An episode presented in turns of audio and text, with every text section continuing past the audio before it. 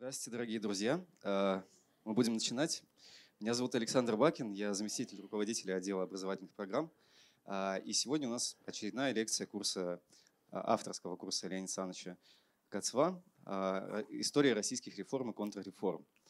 И сегодня мы будем говорить про Екатерину II, про крестьянский и крестьянский. сословный... Про крестьянский. Про крестьянский вопрос. Да. Давайте прошу приветствовать Леонид Кацва.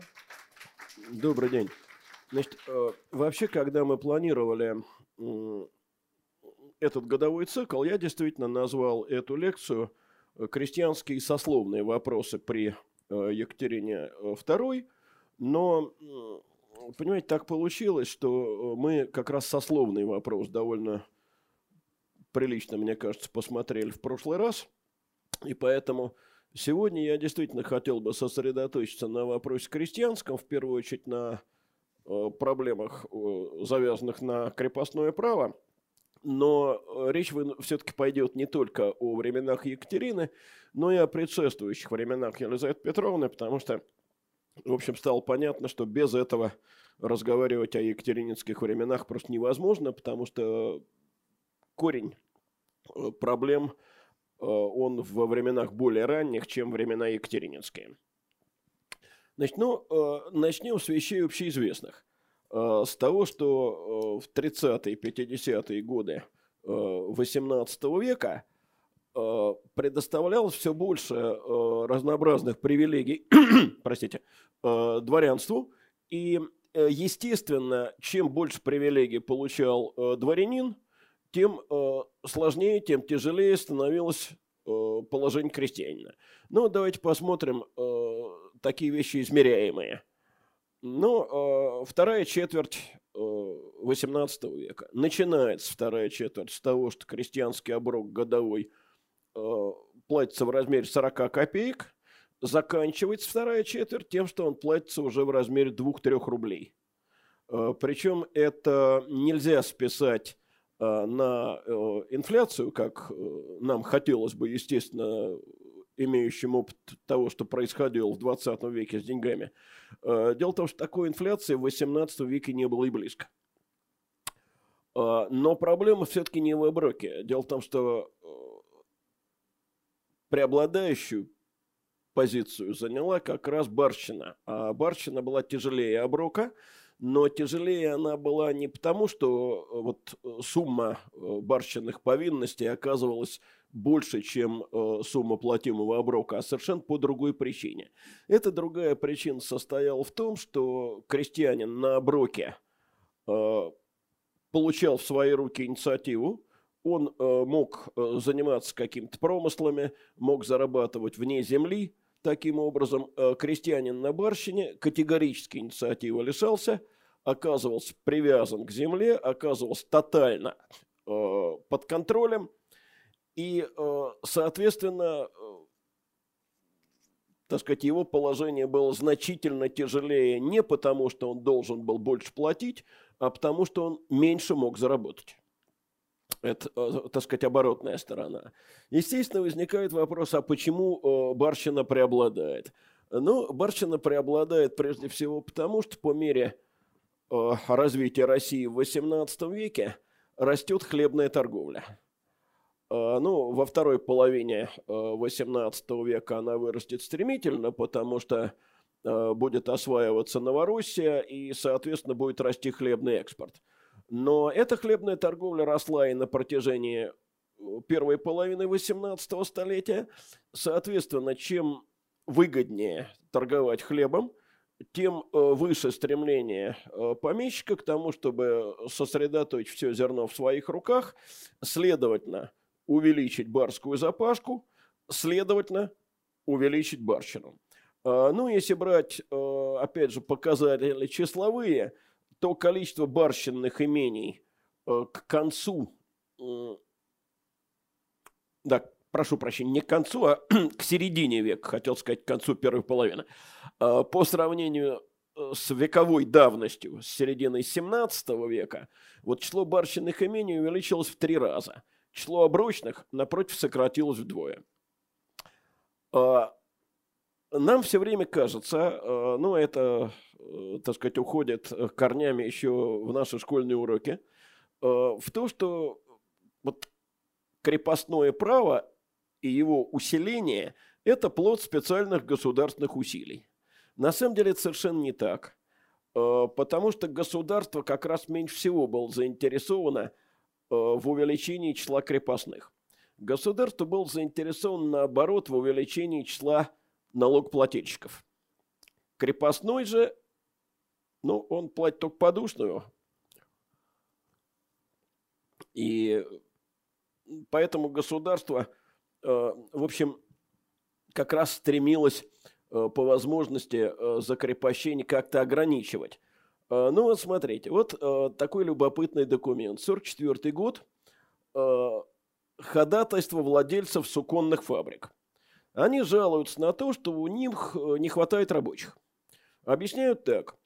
Вольных набрать негде, продажных без земель купить негде, помещики своих людей или крестьян не продадут, кроме негодных. Кстати, очень интересное э, перечисление людей или крестьян.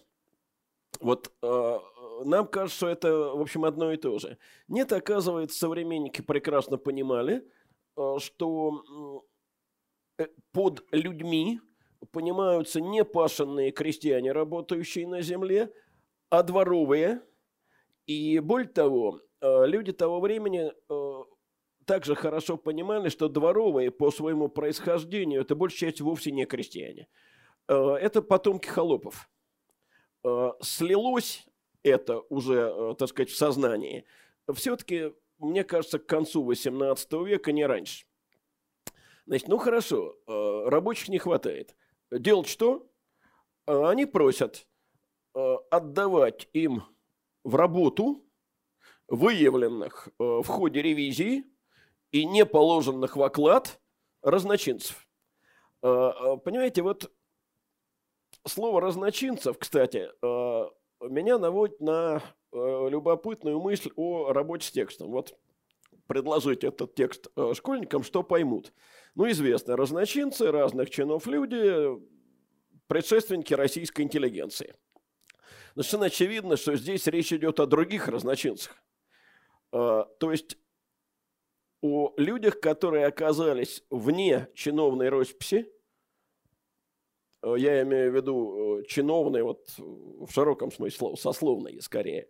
Э, то есть это те, кого в 17 веке просто называли вольными гулящими. Вот э, те, кто не положен в оклад. Как государство на это реагирует? Категорическим отказом. Э, почему отказывает? Потому что, оказывается, таких выявленных в ходе ревизии разночинцев, э, оказывается, полагается э, записывать либо в армию, то есть сдавать немедленно в рекруты, если они годны к этому, либо записывать в посад. Вот, э, и это не просто так вот кому-то нравится, а есть инструкция э, по проведению ревизии. Более того, Сенат э, предоставляет императрице Елизавете доклад, в котором предлагает беглых, которые целыми слободами переселились в так называемые низовые города. Что такое низовые города? Значит, низовья э, Волги, э, отчасти Днепра, э, но не Дона, скорее всего, потому что Дон – это казачество. Значит, вот если они целыми слободами туда переселились, их не возвращать. Извините, сейчас я телефон выключу. Простите. Да что ж такое? Забыл, простите. А, исключение делается на тот случай, если вот эти переселившиеся – это э, крепостные разных помещиков. Вот этих, да, э, этих, конечно, вернуть. А, другая сторона проблемы. На протяжении XVIII века постепенно, именно постепенно, без каких-либо документов – утверждается э, монополия дворянства на владение душами. Что я имею в виду, говоря без каких-либо документов? Понимаете, вот э, такого указа, который бы установил, что душами могут владеть э, только дворяне, э, его не найти.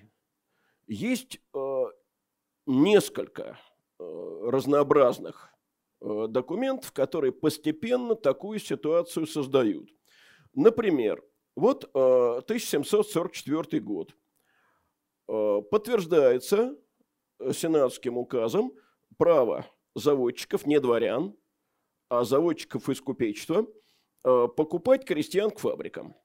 Но 8 э, лет проходит, э, оказывается, что покупать могут не все заводчики деревни, а только самые крупные. Значит, начинается ограничение вот этого права не дворян, пусть через заводы, но все-таки владеть душами. 61 год. Значит, Елизаветинская уложенная комиссия э, подает в Сенат э, специальное доношение, которым предлагает, значит, до момента принятия уложения, вот пока новый закон не появится, э, и покупку деревень к фабрикам запретить, а заодно уж для гарантии и само заведение новых фабрик запретить. Значит, на основании этого доношения Сенат готовит доклад. Сенат э, предлагает э, все-таки э, заведение фабрик не ограничивать, а вот покупку крестьян к заводам, да, действительно запретить. Так и будет сделано, но уже при Петре Третьем. Это известный указ 1762 года, э, которым покупка крестьян и целых деревень к заводам действительно будет запрещена. Вернемся немножко назад по времени. 46 год. Как раз проводится вторая ревизия. Она проходила в 43-47 годах. То есть вообще сроки ревизий, они, вернее, сроки между ревизиями, они были довольно велики. Около 20 лет проходило между ревизиями, как правило. То есть, понимаете, вот эта вот э, картина всем нам хорошо знакомая по мертвым душам, э, когда э, крестьянин помер, а подушную за него платить надо, это будет продолжаться не год, не два, это будет до следующей ревизии. А почему? А потому что проведение ревизии – это очень расходное для государства дело. Его каждые три года, каждые пять лет проводить не будешь, это невозможно. Э, так вот, э, в ходе этой ревизии издается указ. Согласно этому указу, посадские люди, которые владели дворовыми, могут их за собой оставить, но только если эти дворовые были за ними записаны вот по предыдущей ревизии. А если посадские люди купили э, дворовых между ревизиями, э, то таких нужно отобрать и впредь посадским людям душ э, не покупать. Э, давайте посмотрим, а кто это такие, кто по предыдущей ревизии уже был записан за посадскими людьми. Когда предыдущая ревизия проводилась 18-22 годы, еще Петровская первая ревизия. Значит, это как раз и есть те самые бывшие холопы. Э, ну вот кто холопами владел до первой ревизии и, соответственно, до введения подушной подати, ну ладно, пусть владеют. А впредь посадские люди покупать э, дворовых, покупать крестьян не должны. И вот у нас потихонечку вырисовывается дворянская монополия на душевладение. Ну ладно, а куда э, денутся э, те, кого отобрали? А их, оказывается, будут записывать в посад, в городские цеховые организации. Они никогда в России не играли такой роли – Э, как в Средневековье в Западной Европе, но формально они существовали. Э, иногда их переводили в государственные крестьяне. Бывало в отдельных случаях, что их передавали помещикам.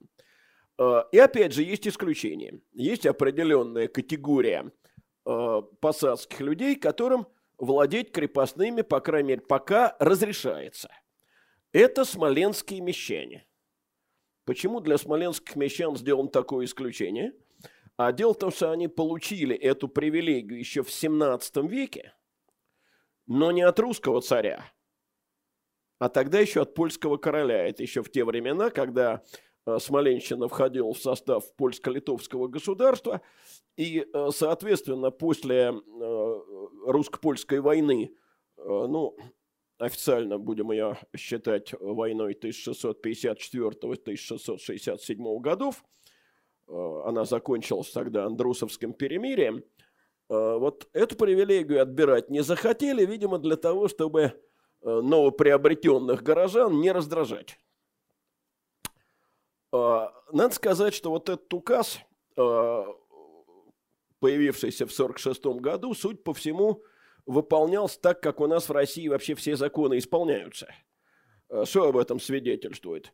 А то, что 4 года спустя, в 50 году, опять издается указ с грозами, и по этому указу предписывается всем, кто до сих пор э, незаконно крепостными владеет – немедленно их, конечно, в течение полугода продать. Э, Причем, э, вот когда я говорю «конечно» и, или с грузами, э, то это не я дополнительные обороты ввожу, это как раз цитирую я указ. Вот определенным образом эти слова свидетельствуют, как мне кажется, о некотором раздражении законодателя на неисполнение предыдущих требований. Еще одна категория, которая, в общем, видимо, довольно активно покупал дворовых, думаю, что не пашенных крестьян, а именно дворовых, это чиновничество. Дело в том, что, как вы, наверное, помните, э, дворянство на военной службе по Петровской табели о рангах приобреталось с 14 ранга, то есть, по-моему, это был чин прапорщика, а вот на статской службе, которая все-таки считалась менее трудной и поэтому менее почетной, дворянству полагалось только с восьмого ранга, это чин коллежского асессора. Значит, вот до восьмого ранга, то есть от 14 до восьмого, это так называемые обер-офицерские чины, а с восьмого ранга и вверх это штаб-офицерские чины. Так вот, э, чиновникам, э, которые пребывали в обер-офицерских чинах, Э, также было запрещено э, покупать э, крепостных, если они, естественно, не являлись дворянами по наследству, по рождению. Наконец посмотрим, что у нас в Елизаветинском проекте уложения. А вот там уже, наконец, твердо вводится монополия дворян на владение землей, недрами земли, Э, заводами и, естественно, душами. И всем заводчикам, не дворянам, э, предписывается э, предприятие свои продать. Ну, к счастью, для нарождавшейся русской буржуазии, Елизаветинское уложение так и осталось в проекте, никогда реализовано не было. Вот если бы оно было реализовано, тогда, наверное, золотой век дворянства выглядел бы, так сказать, гораздо круче. Теперь давайте посмотрим, как относится государство к деловой активности крестьян. Чрезвычайно настороженно. Например, только-только Анна Ивановна взошла на престол, как в 1730 году издается указ крестьянам запрещается покупать и принимать в заклад населенные земли. Я вообще очень люблю выражение населенные земли и ненаселенные земли, потому что когда неподготовленный человек читает э, в документе ненаселенные земли, ему сразу представляется необитаемый остров э, или какая-то пустыня. Ну, так как я помню, впервые в школьникам еще прочитал э, о том, что монахи там селились в пустынях – и, в общем, не сразу понял, что речь идет не о пустынях, а о пустынях. Вот. Э, дело в том, что под э, населенными землями понимается земля с крестьянами, деревня. Под ненаселенными землями может пониматься та же самая земля, но только без деревень, без крестьян. Вот пустошь такая-то, это вполне ненаселенная земля. Значит, но дело в том, что из этого указа 1730 года – перед нами э, во весь рост э, встает картина совершенно непривычная. Понимаете, э, для того, чтобы что-то запретить, необходимым условием является наличие этого запрещаемого. А запрещается покупка крестьянами населенных земель. Значит, в первой трети XVIII века при Петре Великом и его первых, э, так сказать, наследниках мы видим крестьян, владеющих крепостными. Э, говорит это, конечно, только о неотрегулированности законодательства, о многообразии э, ситуаций, которые вот теперь постепенно приводятся к некоторому единообразию. Но в указе не только запрещалось крестьянам владеть населенной землей. А, там еще и перечислялось множество разных объектов дворянской собственности. И перечисление такое. Поместья и вотчины, дворы, лавки и погреба, люди и крестьяне. И, э, понимаете, вот это, пожалуй, первый документ, в котором крепостные перечисляются наряду с недвижимым имуществом, точнее, с неодушевленным имуществом.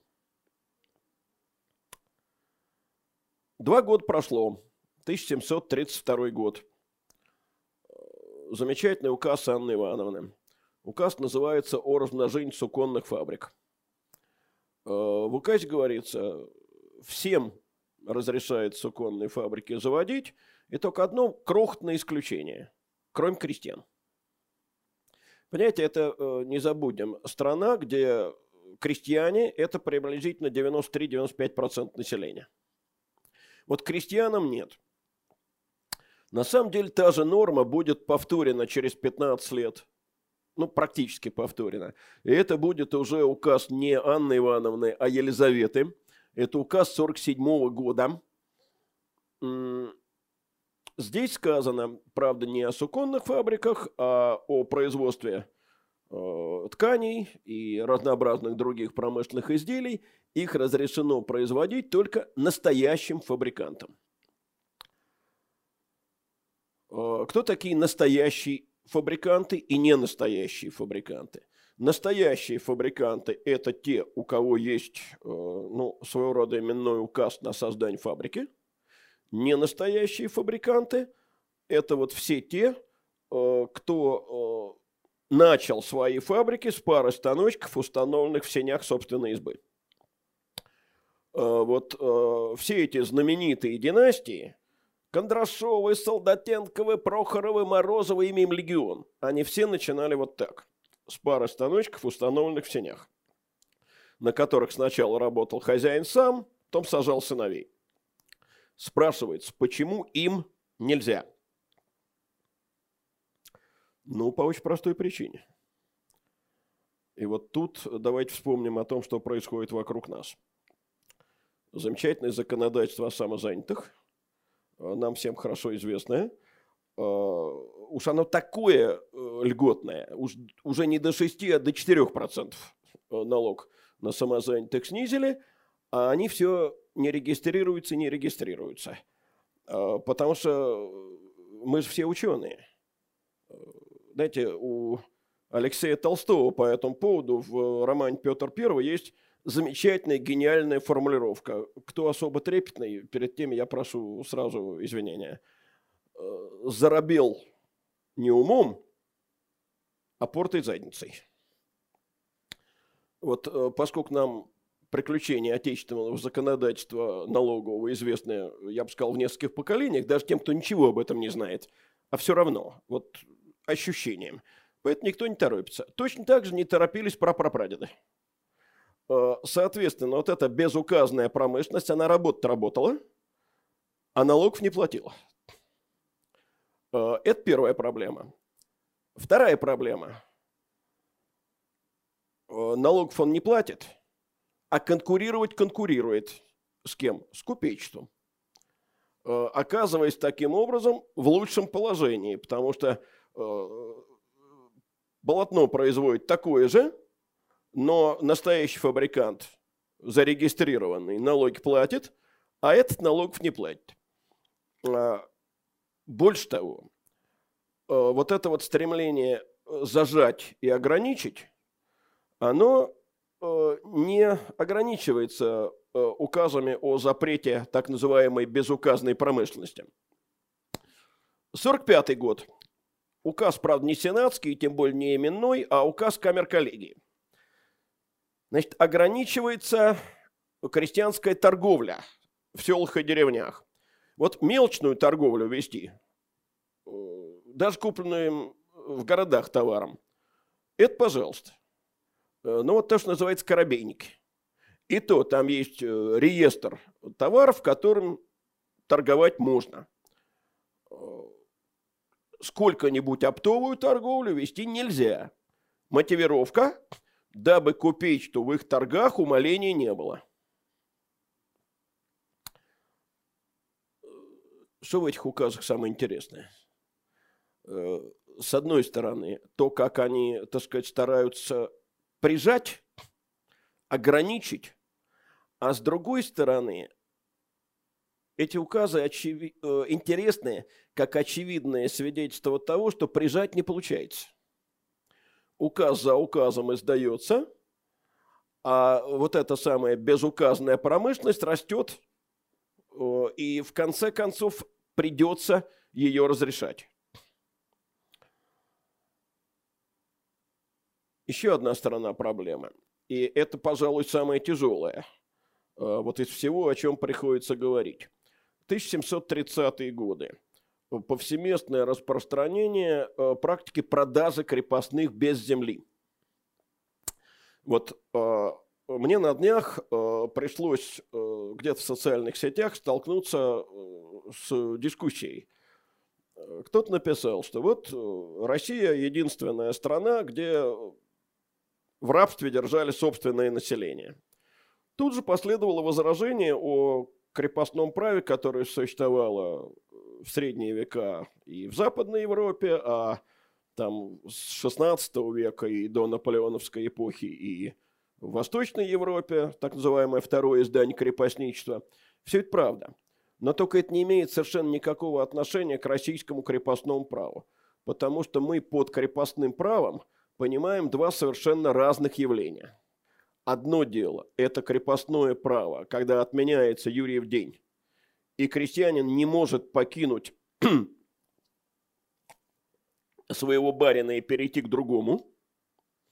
И совершенно другое явление, тоже называемое у нас крепостным правом, это ситуация, когда крестьянина можно взять и продать отдельно от семьи. А, вот такого крепостного права нигде в Европе, поверьте, не было. Вот просто никогда не было. А, была личная зависимость, а, была целая система дополнительных э, повинностей, которые обязаны были платить э, люди, находившиеся в личной зависимости по сравнению с теми, кто находился в зависимости поземельной. Но вот э, продажи поодиночке, когда крестьянскую девку можно было взять и продать, не было. Такое было только в Америке с негритянским рабством. Так оно и называется рабством, поэтому, а не крепостным правом. Откуда это взялось? Э, ровно оттуда, о чем я сегодня уже говорил. О, от слияния крепостных с холопами. Потому что холопов-то можно было продавать поодиночке и в 17 веке. Но холопов крестьянами же никому не приходил в голову называть. Э,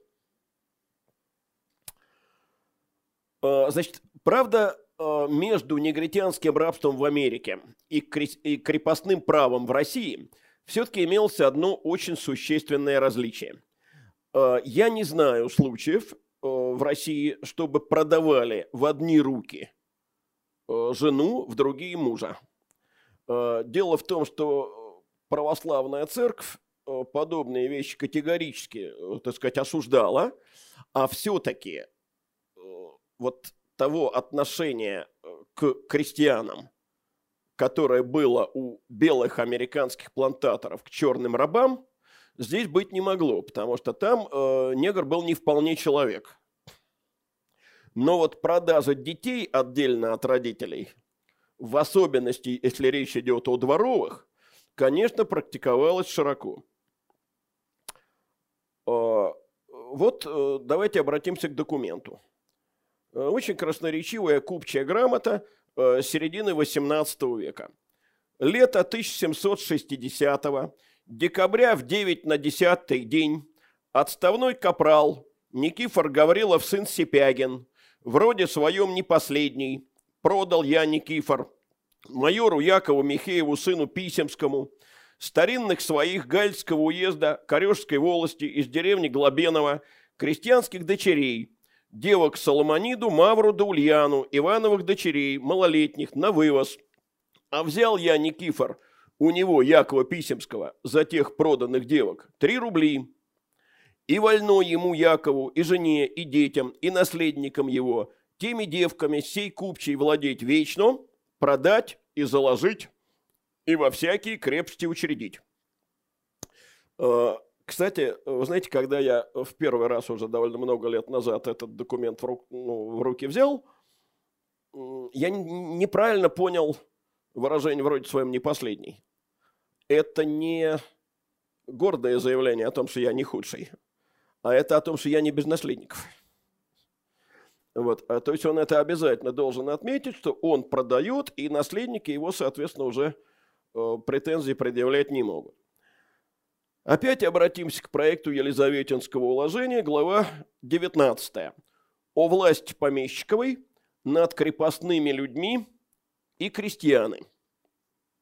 Вот там впервые законодательно фиксируются э, владельческие права на то, что мы называем крещенной собственностью.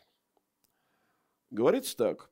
Дворянство имеет над людьми и крестьянами своими, заметьте, опять повторяется, люди и крестьяне, то есть все-таки дворовые идут отдельно. Мы это смешиваем.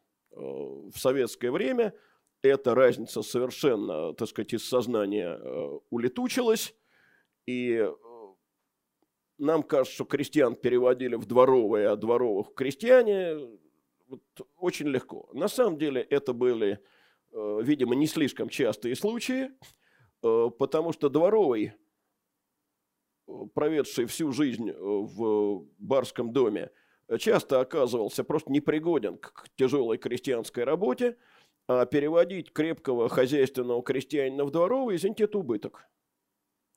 Поэтому в дворовые, видимо, брали, ну, или там бабылей одиноких, или людей не слишком к крестьянской работе пригодных.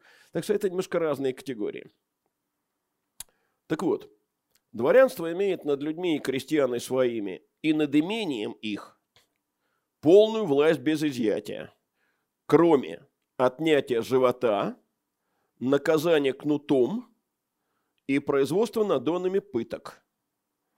И для того волен всякий дворянин тех своих людей и крестьян продавать и закладывать, в приданные в рекруты отдавать и во всякие крепости укреплять, мужскому полу жениться, а женскому полу замуж идти позволять, и всякие, кроме вышеописанных, наказания чинить.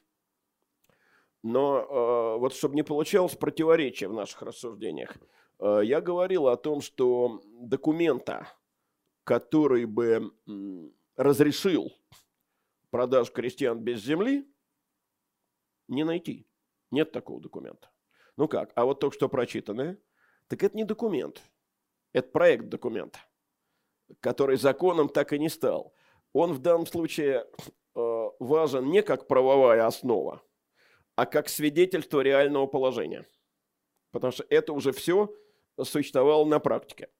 Э, значит, э, несмотря на то, что я, наверное, не первый раз об этом буду говорить, все-таки вернусь к словам о том, что запрещаются отнятие живота наказание кнутом и производство пыток. Заметьте, в таком именно порядке. То есть наказание кнутом идет между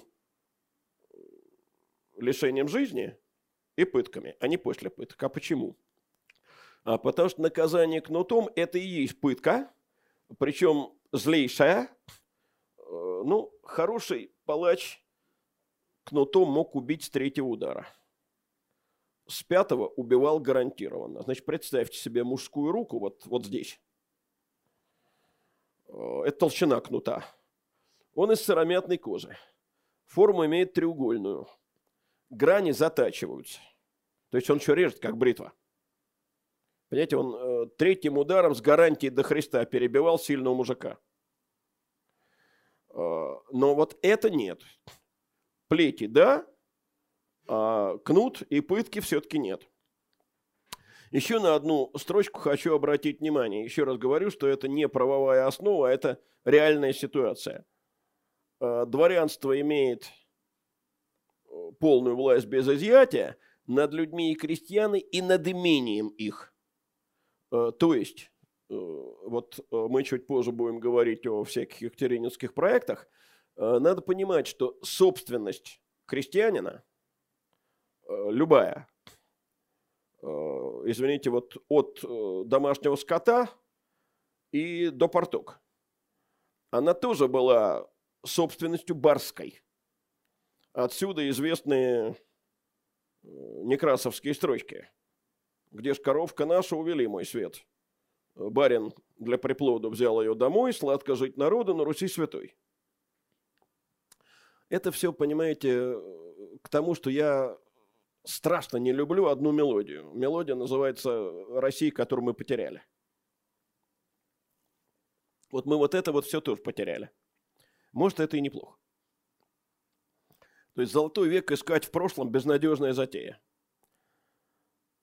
Понимаете, почему я все время говорю, что вот это все-таки не документ, это фиксация, но не правовая основа. Представь себе, что это было бы принято. Вот нормы обычного права, уже сложившиеся, превратились бы в нормы писанного права.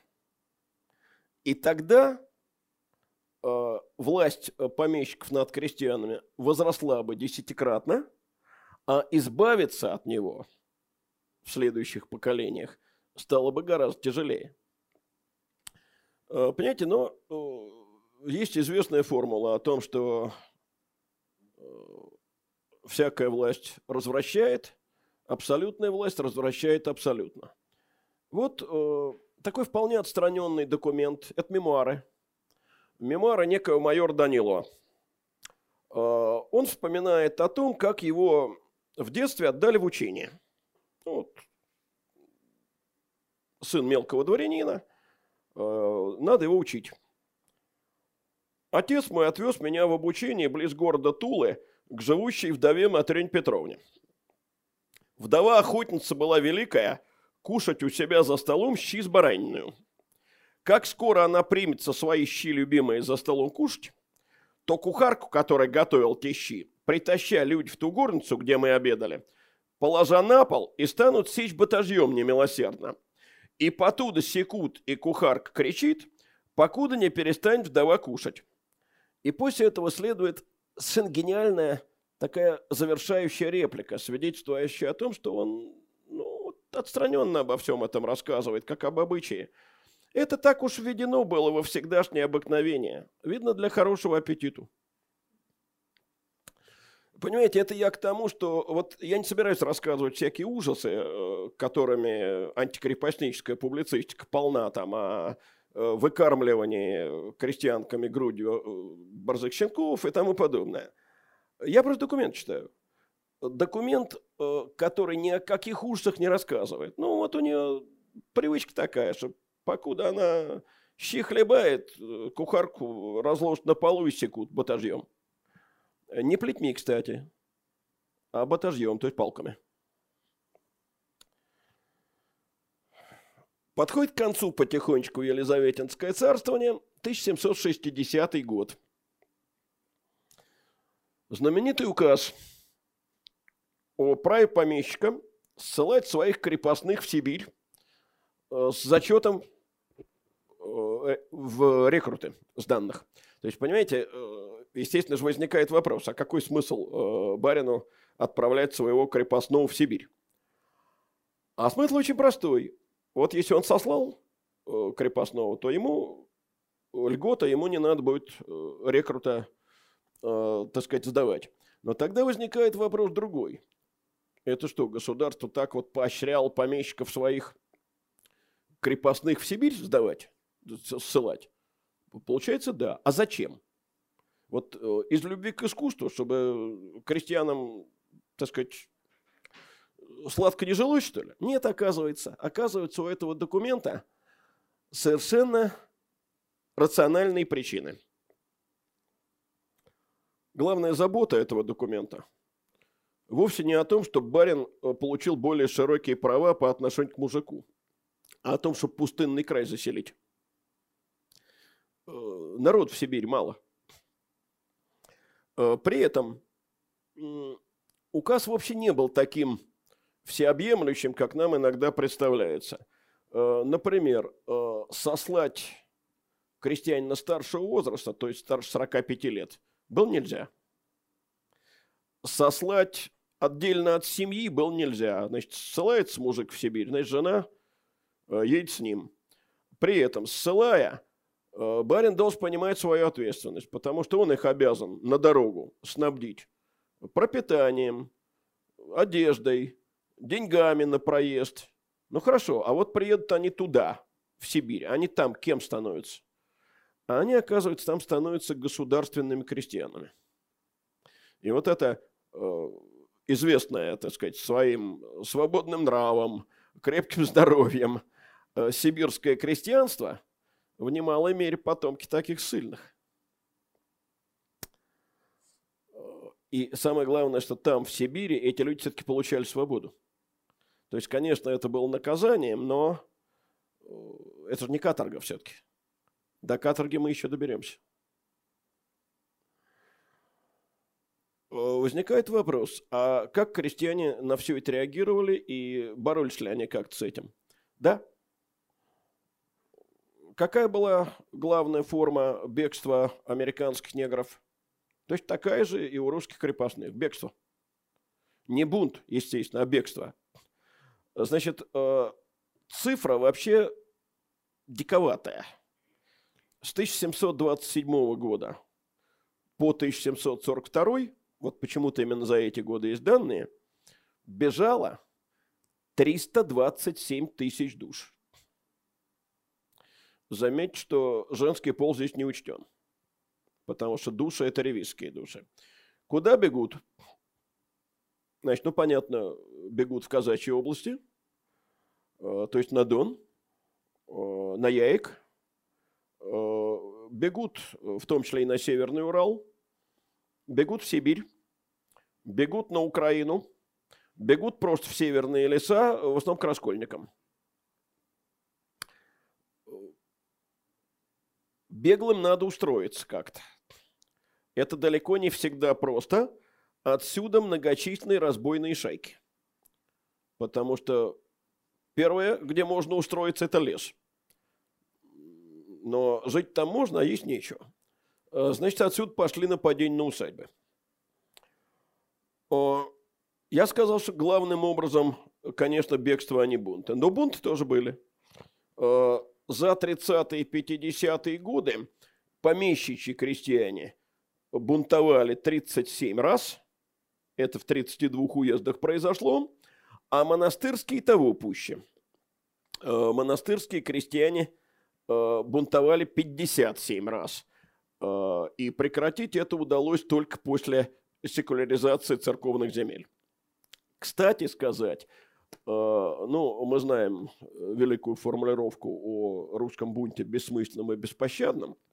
Так вот эти крестьянские бунты э, были чаще всего, конечно, беспощадными, но они далеко не всегда были бессмысленными, потому что речь идет не только о разграблении имения и убийстве барина, но и о вполне определенном требовании. А требование было всегда стандартное – перевести либо в дворцовые, либо в государственные. В монастырские никогда, потому что монастырские жили хуже помещих. Наконец, третья бунтующая категория – это вот те, кто жил здесь. Это работные люди Урала. Э, здесь главное требование, конечно, повышение жалования и облегчение условий труда, о которых ни один историк не написал лучше Бажова. Я э, Малахитовую шкатулку в детстве и юности читал так, что, по-моему, наизусть я выучил в свое время. А, и вот теперь, наконец, мы э, переходим к Екатерининскому царствованию. Я уже на прошлой лекции говорил, могу это лишь повторить, что Екатерина, безусловно, была э, противницей крепостного права несомненной. В ее письмах, э, в ее заметках личных обличений помещего произвола множество, чем делает она это в таких тонах, что вполне кажется единомышленницей Александра Николаевича Радищева. Есть гениальная формула у нее. Чем больше над крестьянином притеснителей, тем хуже для него и для земледелия. Вот э, в отличие от Радищева, который э, все-таки исходит из э, чисто гуманистических, так сказать, приоритетов, она еще понимает, что все это негодно для экономики тем хуже для него и для земледелия. Э, казалось бы, сразу должно последовать раскрепощение. Ничего подобного. Вот она приходит к власти, и почти сразу же, э, в 62 году, это первый э, ее год царствования, она издает манифест, в котором совершенно категоричным тоном сказано. Намерены бы помещиков при их имениях и владениях ненарушимо сохранять, а крестьян в должном им повиновении содержать. Ладно? Но проходит еще три года. 65 год. Вот это апогей крепостного права в России. Помещики получают право ссылать крепостных уже не только на поселение в Сибирь, о чем я говорил сегодня, но и на каторгу сибирскую. И опять же, по мнению историков, этот указ в первую очередь заботился о уральских и сибирских заводах, э, потому что каторга была именно заводская, рабочих не хватало – но, понимаете, крестьянину, которого на каторгу ссылали, от этих экономических соображений было, конечно, не легче. Э, чем объясняются эти крепостнические указы антикрепостнически настроенной императрицы? Только одним. В первый год своего правления она чувствует себя на престоле довольно шатко. Она на русском троне никто. Она к династии Романовых никакого отношения не имеет она пришла к власти. Только как жена собственного мужа, а когда она этого мужа свергла и ликвидировала, значит, она тем самым свои права фактически уничтожила, э, значит, она, естественно, должна на престоле каким-то образом укрепиться. Но при этом она называет крепостное право несносным и жестоким игом, она его называет человеческому роду нестерпимым положением. И кроме того, она понимает, что, ну, я выражусь словами не ее, а гораздо более, слова, более поздними словами Александра Христофоровича Бенкендорфа. Крепостное право есть пороховой погреб, подведенный под государство. Таких слов в екатерининских заметках нет, а слова о том, что крепостное право способно э, государству навредить, такие слова у нее есть. И вот в связи с этим я хочу остановиться на одном э, удивительном мифе. Значит, я назвал апогеем крепостничества указ 1765 э, года. Но есть же еще указ 1767, который запретил крестьянам на помещиков жаловаться – и, стало быть, сделал помещиков абсолютно бесконтрольными, безнаказанными. Нет такого указа. Это вымысел. Это миф. Это историческая ошибка. Значит, в указе 1767 года говорится о двух вещах. Во-первых, э, там запрещается подавать жалобы крестьянам на помещиков в собственные ея императорского величества руки – Э, то есть э, это означает, что жалобщики замучили. Э, Причем замучили ее далеко не первую, потому что первым подобный указ создал еще государь Петр Алексеевич. И эти указы повторялись бесконечно, потому что, ну, понимаете, мы, как известно, живем в такой стране, где управы на начальство среднее, малое, высокое, кроме как у первого лица, найти невозможно. Поэтому у нас э, на прямую линию президента звонят по поводу того, что рукомойник не работает или лифт в подъезде два года не ремонтирован. А, то есть, э, понимаете, годы идут, столетия меняются, а ВОЗ не едет никуда. Мы все там же. А, так вот, конечно, э, понимаете, норма о том, что докучать государю нельзя, известна еще во времена Ивана Третьего. Я э, на одной из предыдущих лекций э, с нескончаемым удовольствием цитировал историю о том, как человек объяснял, что он сидел в тюрьме, но не долговой, а опальный, потому что вот он бил государь челом о кормлении и пяти, и шести. И государю в том от меня до куки было много, и государь меня велел в опальную тюрьму вкинуть. Так вот и теперь. Э, значит, в собственные я императорскую величество руки нельзя. А еще что нельзя?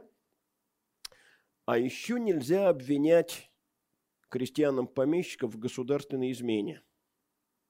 Это называется не челобитно, а извет. И изветы такие э, были достаточно распространены, потому что, понимаете, мужик понимал, что если он будет жаловаться на то, что там э, барин обременяет непосильными работами или там сечет без зазрения, ну, полиция только посмотрит на это внимательно, то ли не посмотрит, скорее не посмотрит. А вот если окажется, что барин задумал государственную измену, тут его возьмут сразу в оборот. Так вот это тоже было запрещено, потому что ну, к тому времени уже стало понятно, что все эти изветы яйца выеденного не стоят. А, поэтому вот с этим указом, я полагаю, мы разобрались. Но указы 62 и 65 годов, они, да, существуют. И э, Екатерина вынуждена была здесь э, уступать кстати, понимаете, она не только э, жаловалась своим зарубежным корреспондентам на жестокость российских порядков, но она и старалась эти порядки приукрасить. Есть совершенно гениальная переписка Екатерины с Вольтером. Мне кажется, это письмо прежде всего свидетельство не только ну, как вам сказать, такого пропагандистского лицемерия, но и в определенном смысле чувство юмора. Вот она пишет. Налоги наши так необременительны, что в России нет мужика, который не имел бы курицы в супе, когда он ее захочет. Это бы полбеды. Но вот дальше следует приписка, по-моему, развлекается. А, то ли развлекается, то ли намекает Вольтеру на том, что всерьез, батюшка, не надо мои слова принимать. Потому что в дополнение это выглядит так. А с некоторого времени они предпочитают индеек курам. Индеек в России. Угу.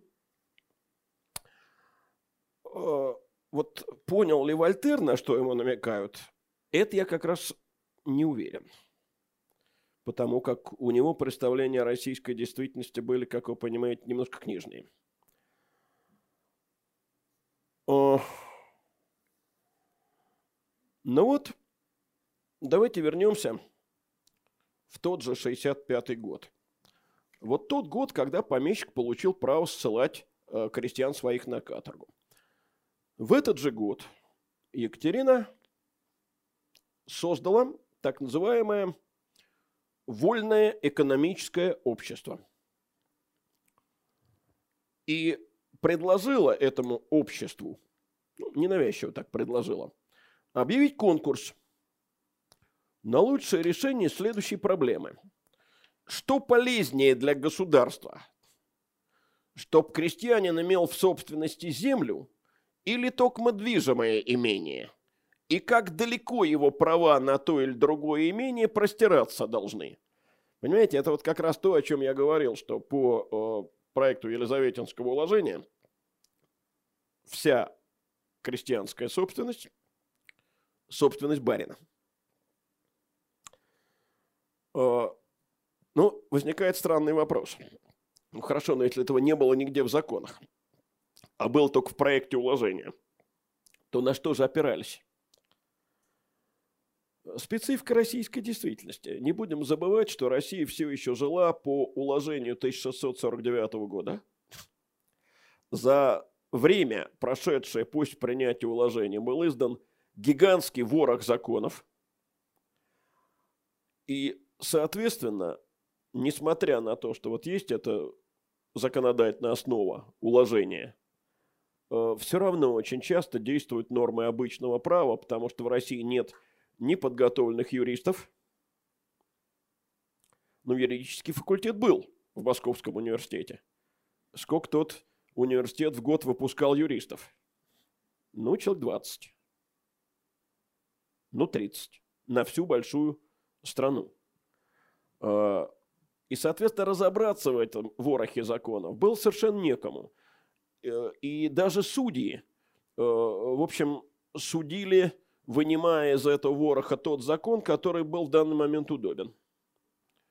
Я уже, так сказать, известную гоголевскую шутку про судью, который твердо уверен, что борзым щенками это не взятка, повторять не буду. Понятно. А, так вот, теперь у нее встает важнейший правовой вопрос.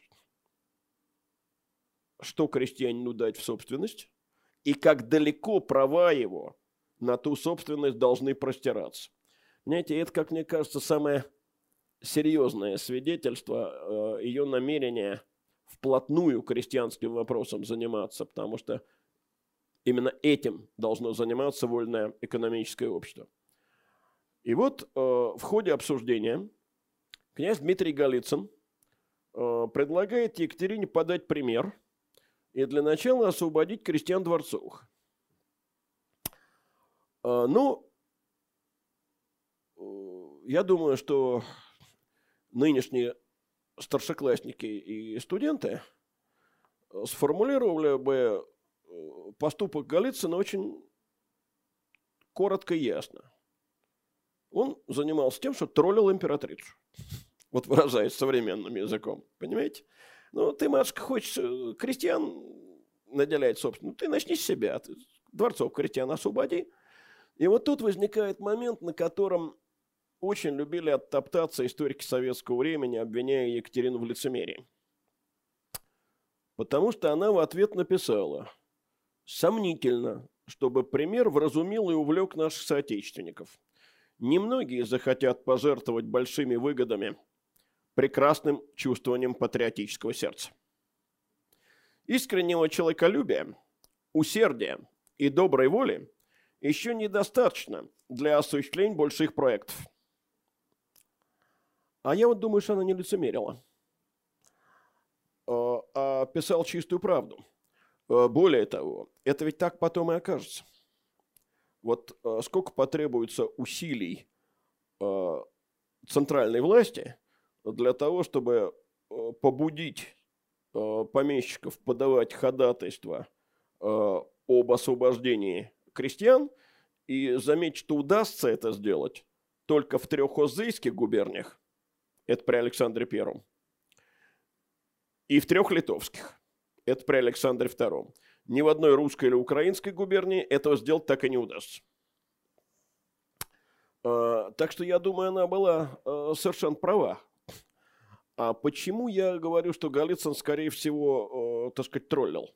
А потому что Голицын-то был решительно против освобождения. А, он ей в 66 году написал так. «Крестьяне, перейдя так быстро от рабства к свободе, не воспользуются ею для упрочения своего благосостояния, и большая часть из них э, предастся праздности, так как наш крестьянин не чувствует глубокой любви к труду. Вы знаете, э, это документ, который очень редко, э, так сказать, используется э, в нашей учебной популярной литературе. Гораздо чаще используется документ другой. Документ, в котором говорится о том, что не знаю, хорошо ли поступил Годунов, отняв у крестьян свободу, но знаю, что ныне им неудобно возвратить оную. И дальше автор этого документа объясняет, что к свободе готовить. А являются ли такой подготовкой э, нынешние громадные успехи пьянства?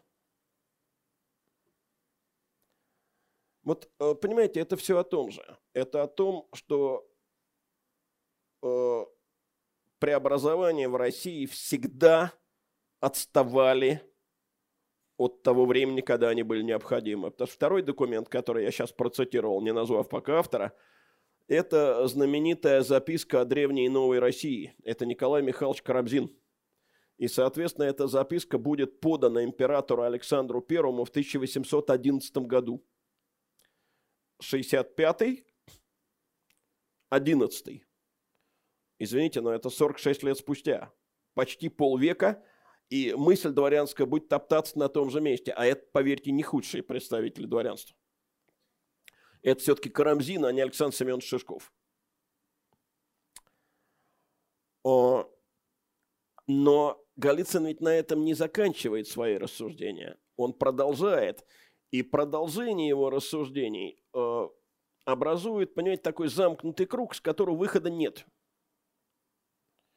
Леность, пишет он, неразлучна с рабским состоянием.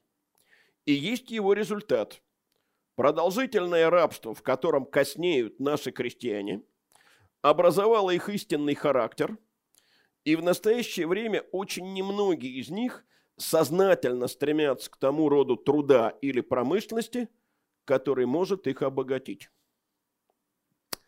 Понимаете, и э, давайте э, вот, э, ну, люди, э, присутствующие здесь, кто, так сказать, постарше, молодежь вспомнить, наверное, это не сможет – а мы с вами легко вспомним.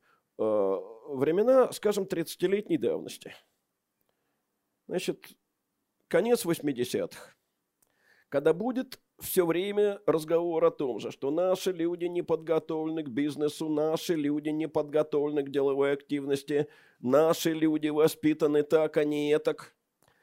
Э, все это называется вселенским плачем имени Александра Первого, потому что именно он гениально сформулировал однажды. Некем взять. Я очень люблю эту формулу «некем взять», потому что это было произнесено в 20 году, в 1820 -м. Э, декабристы уже были, так сказать, в полном разгаре своих организаций. Но царь таился от общества, общество от царя.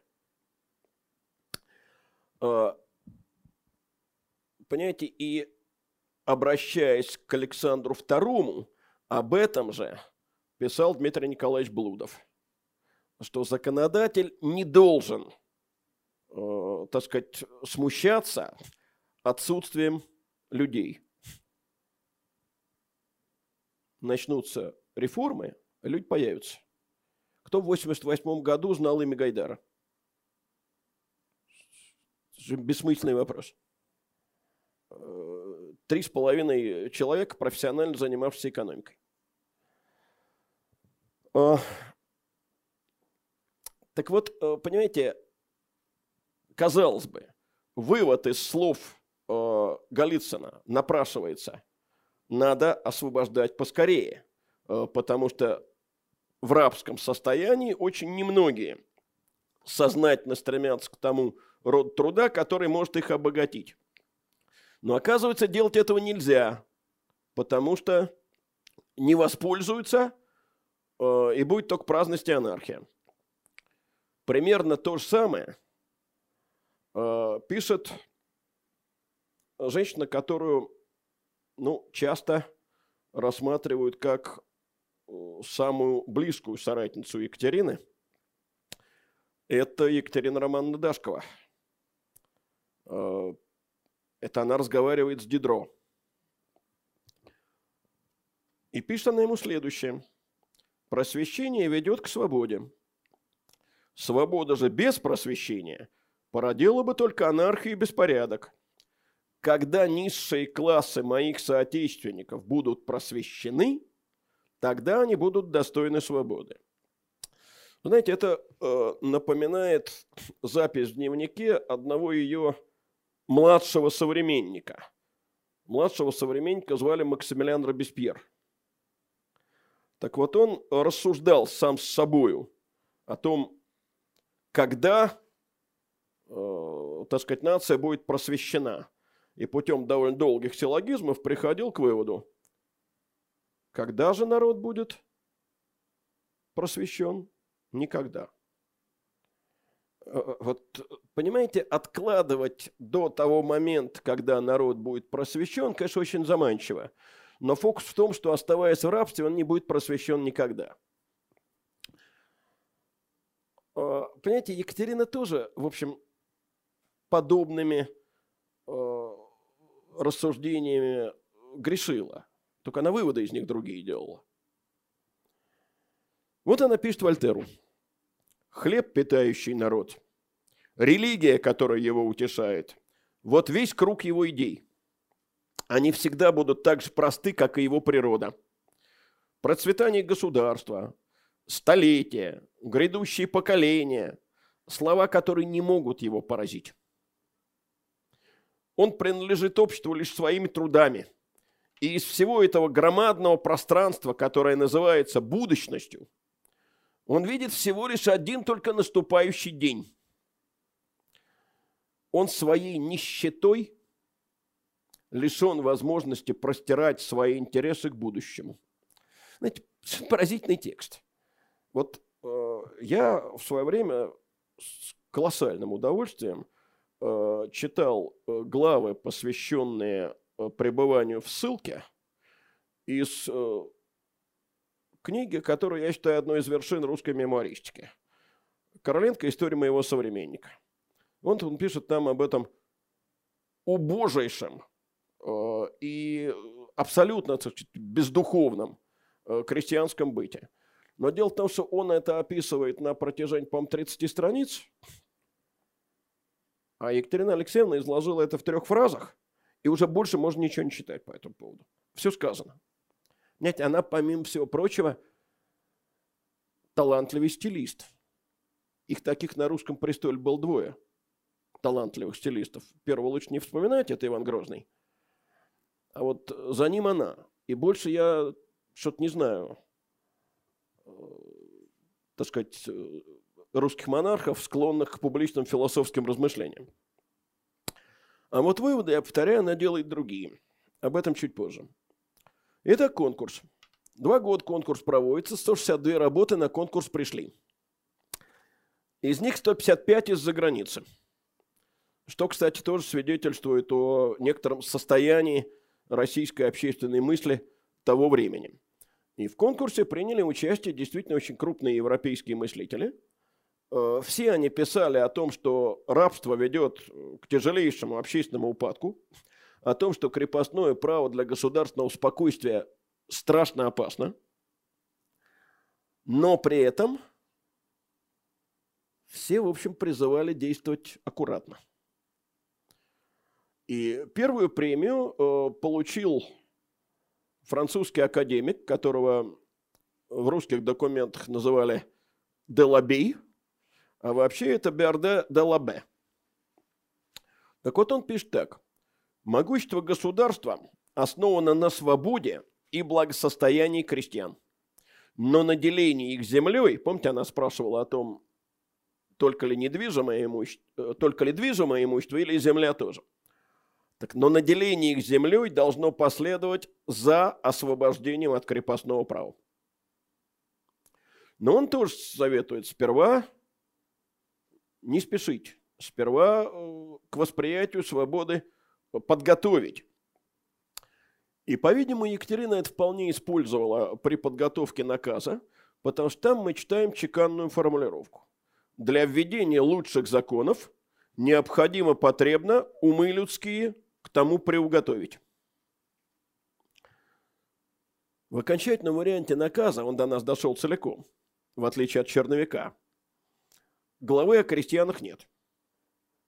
Есть несколько довольно разбросанных статей. Сейчас мы их посмотрим. Вот статья 260.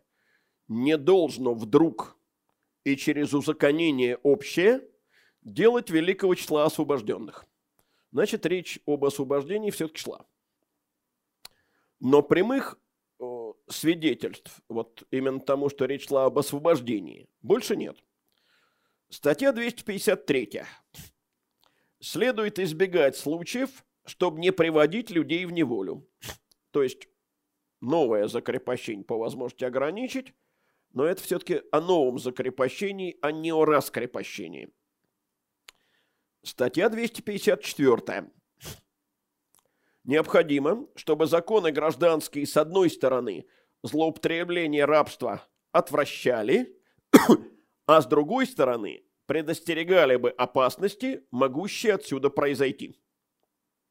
Ну и, наконец, э, есть еще статья 270, э, в которой э, Екатерина советует депутатам уложенной комиссии предписать помещикам, чтобы они с большим рассмотрением располагали бы свои поборы, и те поборы брали, которые менее мужика отвлекают от его дому и семейства. То есть, если коротко, чтобы побор был не разорительный. Но это чистовой вариант, окончательный. Между тем, сама Екатерина писала, что, подготовив наказ, она дала его читать своим вельможам и дала им волю чернить и вымарывать все, что хотели.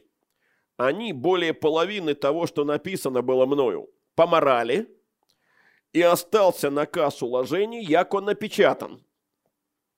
Вот этот первоначальный вариант, к большому сожалению, до нас дошел в состоянии разрозненном, частичном. Но там, по-видимому, все-таки речь о постепенной отмене крепостного права шла. А, почему? Ну вот смотрите, вот эта статья 260 о том, что не следует, не должно вдруг и через узаконение общее э, делать великого числа освобожденных.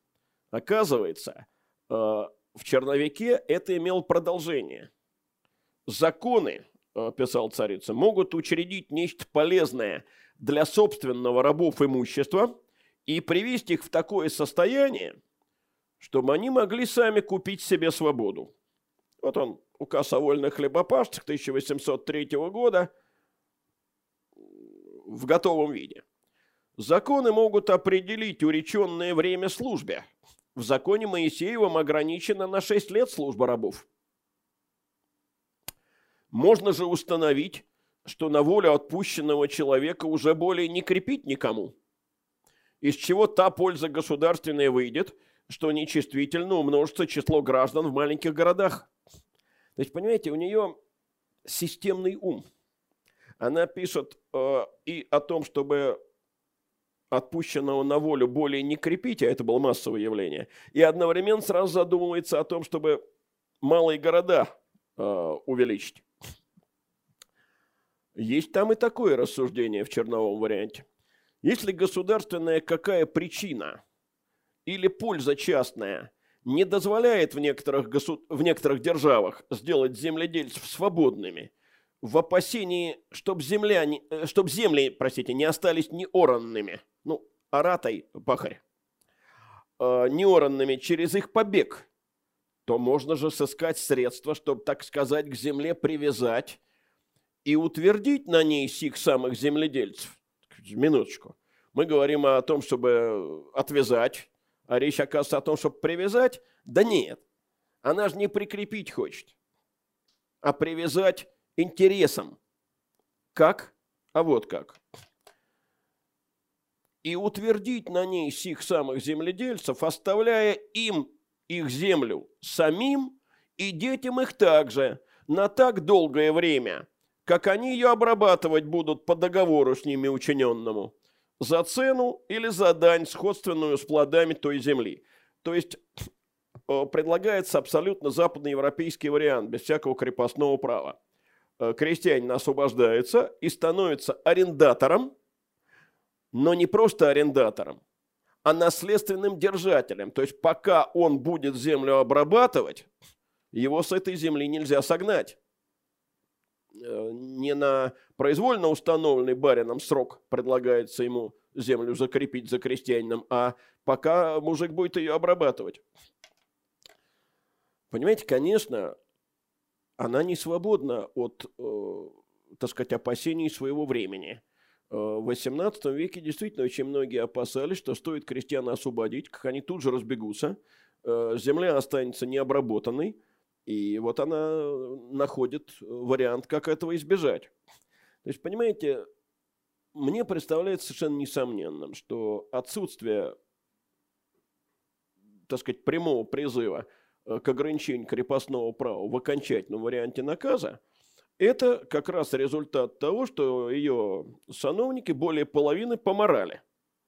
Э, Причем возражения одного из этих сановников сохранились довольно подробные. Сановник пишет – Сделать русских крепостных людей вольными нельзя. Скудные люди ни повара, ни лакея, ни кучера иметь не будут. То есть, понимаете, в одной и той же фразе слово «люди» употреблено в двух совершенно разных смыслах. Вот сделать русских крепостных людей вольными нельзя, здесь люди – это крепостные. Во второй плане фразы «скудные люди» – это уже не богатые помещики – Значит, ни повара, ни лакея, ни кучера иметь не будут, и будут ласкать слуг своих, пропуская им многие бездельства, дабы не остаться без слуг и без повинующихся им крестьян. И будет ужасное несогласие между помещиками и крестьянами, ради усмирения которых потребны будут многие полки, и непрестанная будет в государстве междуусобная брань. И вместо того, что ныне – помещики живут покойно в отчинах. Отчины их превратятся в опаснейшее им жилище, ибо они будут зависеть от крестьян своих, а не крестьяне от них. Я думаю, что фамилию этого сановника, который думает о том, вот освободить крестьян нельзя, но потому что небогатый помещик слуг иметь не будет. Как это без слуг вообще жить? Помните король Дроздоборот, у которого, так сказать, оказавшаяся в его хибарке королева спрашивала, как, как без слуг, как, как без слуг можно, я где слуги? Так вот и здесь. Но дело в том, что это очень известная фамилия, это очень известный человек. Это Александр Петрович Сумароков, знаменитый поэт и драматург, помимо того, что сановник. Так вот, посмотрите, как различается уровень мышления Сумарокова и государыни-матушки. Потому что, прочитав о том, что ныне помещики живут покойно в отчинах, матушка делает на полях замечательную ироническую пометку. И бывает отчасти зарезаны от своих. Ну, покойно живут, только бывают отчасти зарезаны. Сумароков на этом не останавливается, он продолжает – а это примечательно, что помещики крестьян, а крестьяне помещиков очень любят. Понимаете, текст, э, если его вот передать без авторства, ну, он выглядит пародийно, да? Но на самом деле это нормальное совершенно размышление далеко не самого реакционного человека XVIII века. Значит, Примечательно, что помещики крестьян, а крестьяне помещиков очень любят. А наш низкий народ никаких благородных чувствий еще не имеет. То есть для него крепостное право не оскорбительно. И на это матушка незамедлительно реагирует. И иметь не может, пишет она, в нынешнем состоянии. Понимаете, так вот я сказал о том, что э, она из понимания состояние вот этого нынешнего делает совсем другие э, выводы, чем княгиня Дашкова. Потому что Дашкова-то предлагает, ну, подождать просто. Ну, вот когда просветятся, тогда и будут достойны свободы. А Екатерина понимает, что не просветятся они в нынешнем состоянии никогда. И предлагает решение постепенное. Вот э, не за Дашковой она идет, а за Берде де Лабе. Вот удобный способ. Поставить что как только отныне кто-нибудь будет продавать землю, все крепостные будут объявлены свободными с минут покупки ее новым владельцам. А в течение сотни лет все или, по крайней мере, большая часть земель меняет хозяев. И вот народ свободен. Ну, конечно, сто лет долго. Но только давайте не забывать, что это написано в 1766 году. В общем, она ошиблась всего на, 90, на 5 лет. Она-то на 5. Но вот ровно то же самое, вот ровно такое же предложение освобождать крепостных при переходе имения из рук в руки будет ведь вноситься еще раз в 1818 году. Это будет э, широко известный проект э, Алексея Андреевича Аракчеева, э, поданный Александру Первому, на котором, э, по-моему, из э, историков советского времени и авторов популярных сочинений не оттоптал столько ленивый. Э, потому что все э, с удовольствием писали о том, что если бы такими темпами, то как раз 200 э, лет потребовалось, для освобо... потребовалось бы для освобождения крепостных. Но это если заниматься примитивной экстраполяцией. А если понимать, что по замыслу Аракчеева и, по-видимому, по более раннему замыслу Екатерины II э, предполагалось, что по мере освобождения крепостных соседние помещики будут видеть большую эффективность труда наемного, и, соответственно, процесс пойдет не линейно, а с ускорением, э, то сроки были бы совершенно другими, конечно. Ну вот, наконец, открывается уложенная комиссия. 30 июля 1767 года. Открывается не в Петербурге, а в Москве. В самом, вероятно, торжественном месте империи, в Грановитой палате. 564 депутата.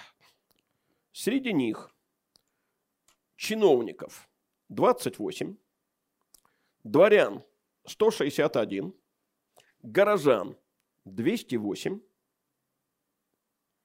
государственных крестьян 79, однодворцев, а нет, однодворцы, простите, пошли вместе с государственными крестьянами, вошли вот в эти 79, казаков 54 и 34 инородца.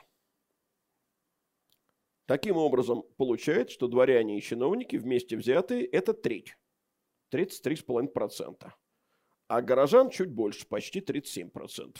На самом деле это вводящие нас в заблуждение цифры, потому что среди э, вышеупомянутых горожан значительная часть это дворяне, проживающие в городах, но избранные по городу. Э, плюс 42 однодворца, вот из 79 э, государственных крестьян и однодворцев, 42 это однодворцы, по вопросу о крепостном праве встали в один ряд дворянами. Потому что однодворцы – это уникальная категория, это люди, платящие подушную подать, но владеющие крепостными. Появились они еще в 17 веке. Э, звучали ли в уложенной комиссии голоса в пользу облегчения или даже отмены крепостного права? Несомненно, звучали. Вот я э, вспоминаю одну позднесоветскую книгу в которой э, говорилось о том, как выступали страстно депутаты уложенной комиссии в пользу отмен крепостного права, и как, увидев такую опасность, Екатерина уложенную комиссию распустила. И действительно, э, вот выступает э, некий депутат Коробьин, страстно обличает помещиков, которые крестьян своих притесняют, и говорит, что даже и обвинять нельзя крестьян, которые бегут, потому что они в нестерпимых условиях существуют. Вот выступает депутат Яков Козельский и говорит, что нужно крестьянские повинности зафиксировать и увеличивать их сверх этого уровня под страхом разнообразных наказаний запретить. Вот выступает депутат Маслов и говорит – это все не поможет. Нужно просто всех крепостных передать в управление специальной коллегии, которая бы крепостными этими занималась и взимала бы повинности в пользу помещиков. То есть фактически сделал всех государственными.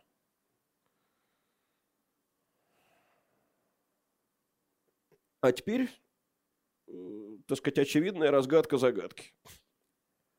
Этих депутатов, которые выступали в защиту крестьян, было только трое, больше назвать некого. Вот их трое всего. То есть, понимаете, это э, я сейчас развлекся по поводу иллюстративного метода. Как известно, иллюстративным методом можно подтвердить все, что угодно – можно сделать Иисуса Христа сторонником войны, и можно Владимира Ленина сделать гуманистом. Э, и в Священном Писании такие тексты найдутся, и в 55 томах ПСС. Вполне мы их найдем. Но только не они определяют. Потому что все остальные встали стеной против любых послаблений. Э,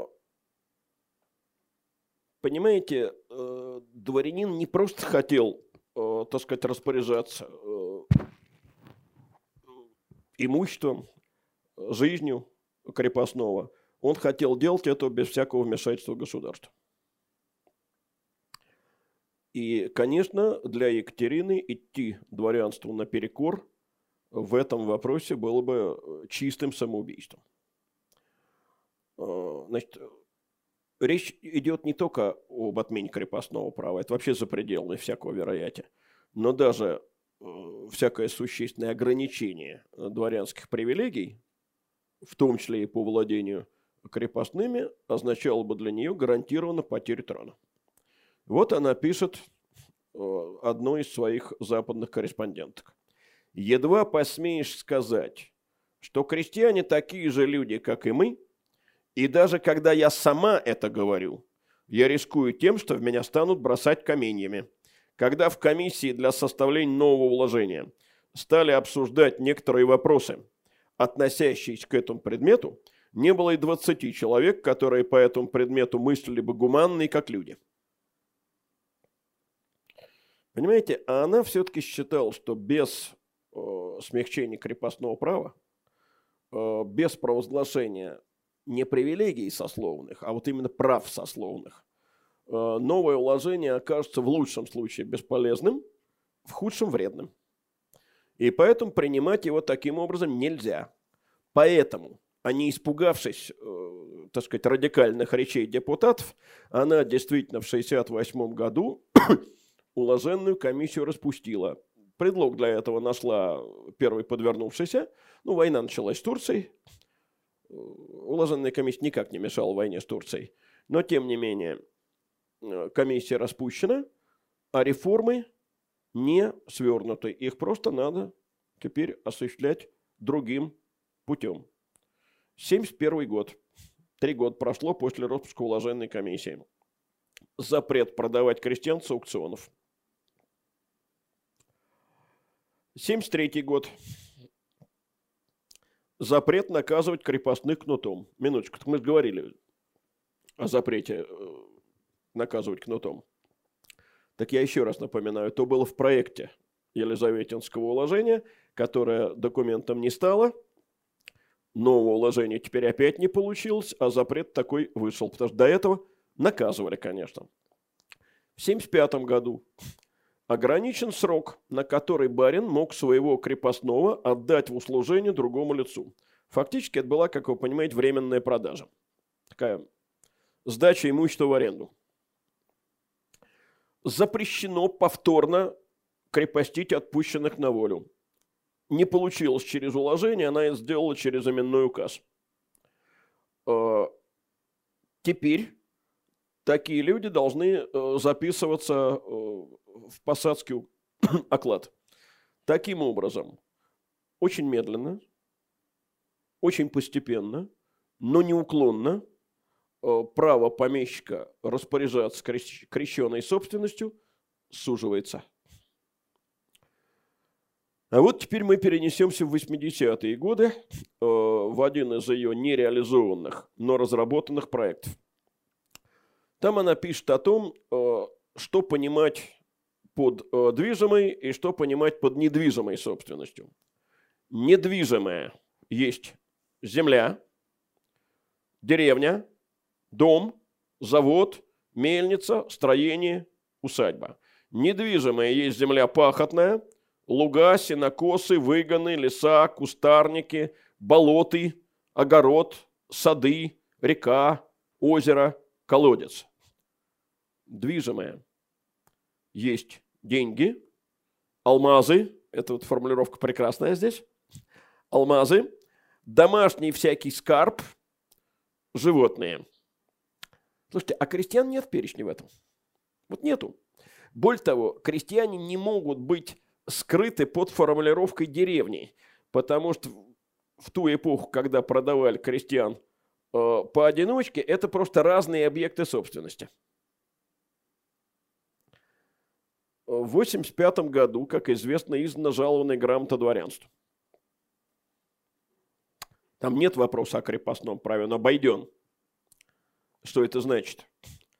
А это значит, что сказано, что дворяне могут иметь в собственности э, имение свои со всем, что в нем находится, но о владении душами ни слова. И биографы Екатерины пишут, на мой взгляд, совершенно обоснованно, что она таким образом, видимо, показывала, что это право вечным не будет. Вот в отличие от всех остальных привилегий, привилегия душевладения вечной не будет. Но мы знаем, что наряду с двумя жалованными грамотами, о которых был разговор в прошлый раз, она подготовила и третью жалованную грамоту. Это была жалованная грамота государственным крестьянам. А, ну, она не опубликована, есть только черновой вариант. И выясняется, что государственные крестьяне, подобно горожанам и дворянам, а, тоже делятся на шесть разрядов, тоже образуют сельское общество – Э, избирают собственное самоуправление, могут быть лишены звания свободных сельских обывателей только по решению сословного суда за преступление. Первые два из этих шести разрядов освобождаются от телесных наказаний. Ну, правда, у горожан таких было четыре разряда из шести, а здесь два не получилось эту жалобную грамоту издать, э, испугалась Екатерина. Испугалась двух совершенно очевидно вещей. Во-первых, резкого недовольства дворянства, а во-вторых, того, чем это недовольство дворянства может быть вызвано. Э, массовых требований крепостных о переводе в государственные. Но если мы посмотрим, то вот эта жалованная грамота э, государственным крестьянам очень во многом предвосхищает знаменитую реформу Киселева. А это 30-е годы 19 э, века. Понимаете, с крепостным правом она, конечно, не справилась. И во многом именно это э, привело к тому, что развернутая ею модернизация осталась незавершенной. Именно Екатерининское время принято называть Э, золотым веком дворянства. Но дело в том, что царица вовсе не имела намерения э, предоставлять именно дворянству такой привилегированный статус.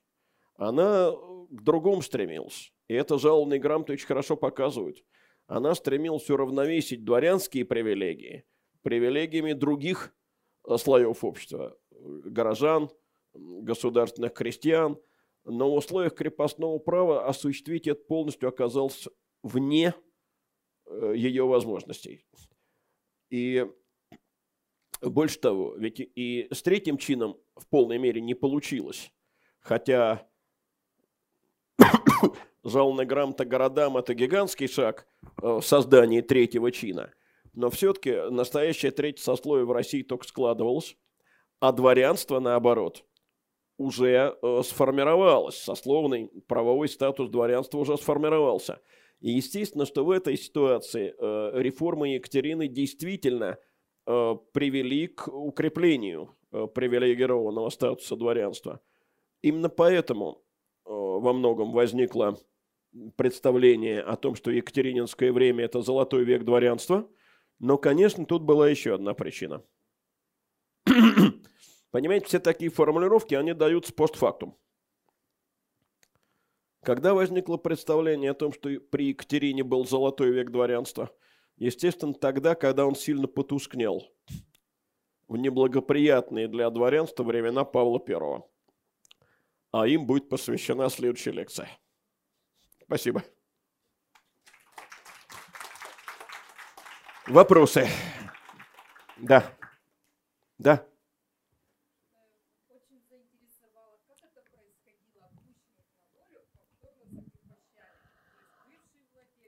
Э, да, понимаете, отпустил владелец крестьян э, на волю, дальше оказалось, что они вне правового статуса. Их местные власти закрепостили. Мог и сам владелец, видимо, повторно закрепостить. Здесь деталей я, к сожалению, э, разобрать не могу, потому что у меня нет э, вот, документа такого рода. Но, понимаете, сама повторяющаяся формулировка, повторяющаяся достаточно часто, она свидетельствует о том, что это было в практике. Вот так мне кажется. Да? когда отпускали на волю крестьянина, да, то ведь он же получал написанную бумагу, вольную, да, крестьянину, да. дарованную помещиком. А, ну, понимаете, И этот документ просто как? Понимаете, здесь... Э, ликвидировался? Э, ну, как вам сказать, здесь можно ответить двояко. Во-первых, мы не так давно слышали совершенно замечательный текст, э, уже в 21 веке, не в 18 о том, что не надо прикрываться бумажками о собственности. Это наши московские дела. А, так сказать, я не думаю, чтобы это была в российских условиях какая-то принципиальная инновация.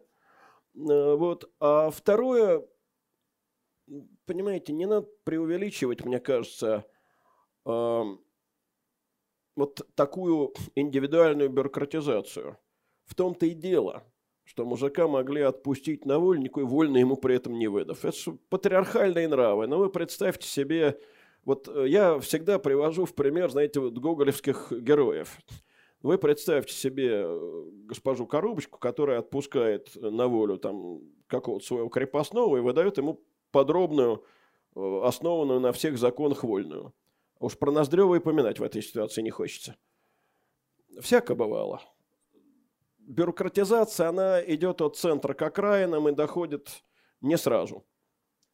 Вот в самом начале вы сказали, что вот запрет на продажу людей, которые из холопов, на покупку, соответственно. А откуда тогда их можно было брать? Вот, ну, они тоже... Простите, я не совсем понял вопрос. Что запрещено продавать людей, людей холопов, которые из холопов, которые вот Нет, вот, люди, вот, а... вот как раз наоборот. Как раз э, не продавали до 30-х годов э, крестьян, а холопов-то продавали еще в 17 веке. Э, откуда брались холопы? Холопы – это старинная э, категория российского населения, известная там, со времен Киевской Руси, но только менялись, там были кабальные холопы, обельные холопы, сейчас э, не об этом речь. Но дело в том, что категория холопства как таковая, она исчезла при введении подушной подати, потому что холопы налогов не платили. А, с введением подушной подати на холопов была распространена подушная подать, и они юридически, именно юридически, а не фактически, слились с крестьянством.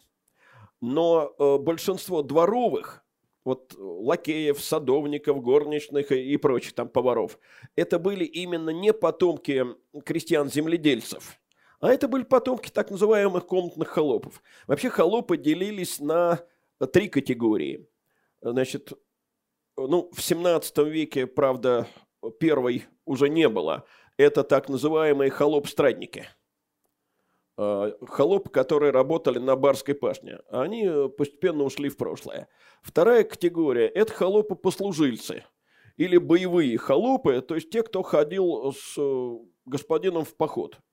Они постепенно э, составили низшие ряды дворянства – и, наконец, третья категория – это комнатные холопы. Это вот как раз те, из кого вышли все эти дворовые. Вот ими-то торговали вполне. Но ими да, а крестьянами-то нет. эта практика стала утверждаться только, повторяю, в 30-е годы. Еще вопрос, может быть, у кого-нибудь?